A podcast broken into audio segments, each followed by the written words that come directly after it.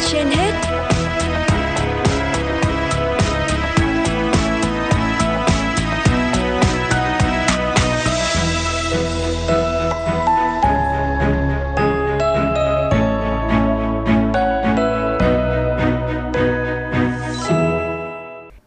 Lê Thông và Lưu Hương xin kính chào quý vị và các bạn đang nghe chương trình Sức khỏe trên hết của Đài Phát thanh Truyền hình Hà Nội.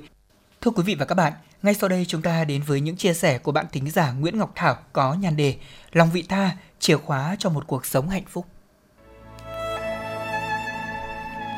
Bạn thân mến, khi cảm thấy giận dữ, cơ thể của chúng ta sẽ sản sinh ra một chất làm cho chúng ta cảm thấy khó chịu với mọi thứ xung quanh.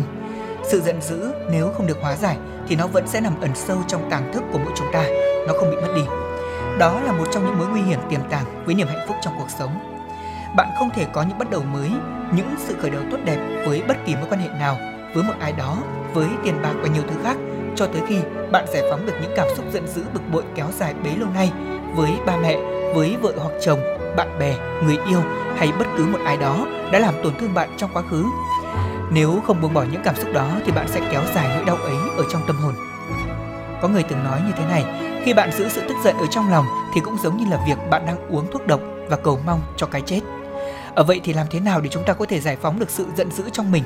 Chúng ta hãy cởi mở, tha thứ đối với những hành vi của những người xung quanh. Cách tốt nhất để loại bỏ đi sự giận dữ là học cách tha thứ cho người khác và thậm chí là họ mắc phải những sai lầm lớn. Hãy làm tất cả những gì tốt nhất vào bất cứ thời điểm nào, dù đó có thể không phải là lúc tươi sáng trong cuộc đời mỗi người.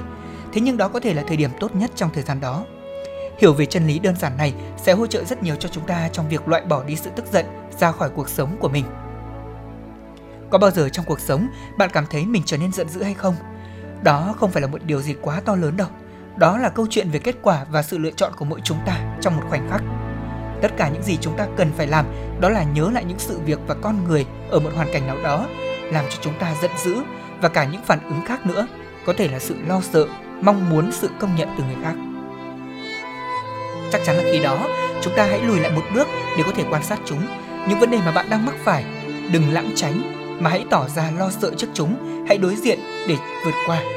Khi nhận thức được vấn đề bây giờ chúng ta có cơ hội có một sự lựa chọn mới nhằm hỗ trợ cho sự phát triển của chúng ta trong cuộc sống thì chúng ta có thể chủ động lựa chọn phản ứng của chúng ta trước một vấn đề nào đó trong cuộc sống. Hãy tha thứ tiếp tục tiến tới và hãy nhớ rằng cố kìm nén sự giận dữ trong lòng chỉ càng làm gia tăng thêm nỗi đau.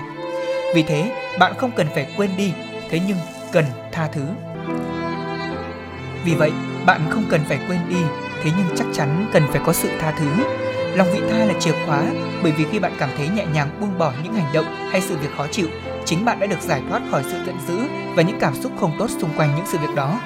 Kìm nén sự giận dữ trong lòng sẽ tạo nên những đợt sóng ngầm đau đớn cho tâm hồn của bạn. Điều quan trọng mà các bạn cần ghi nhớ đó là đừng lo lắng người khác sẽ nghĩ gì về bạn đừng lo sợ họ sẽ phản ứng thế nào với hành động của chúng ta vấn đề ở đây là cách thức mà giúp bạn loại bỏ đi sự giận dữ hàn gắn vết thương trong tâm hồn mình làm ơn hãy tập trung vào chính mình, nghe và chấp nhận những thực tại. Đó là cách giúp cho chúng ta trở nên hòa hợp hơn với thế giới xung quanh, với những sự không công bằng trong cuộc sống.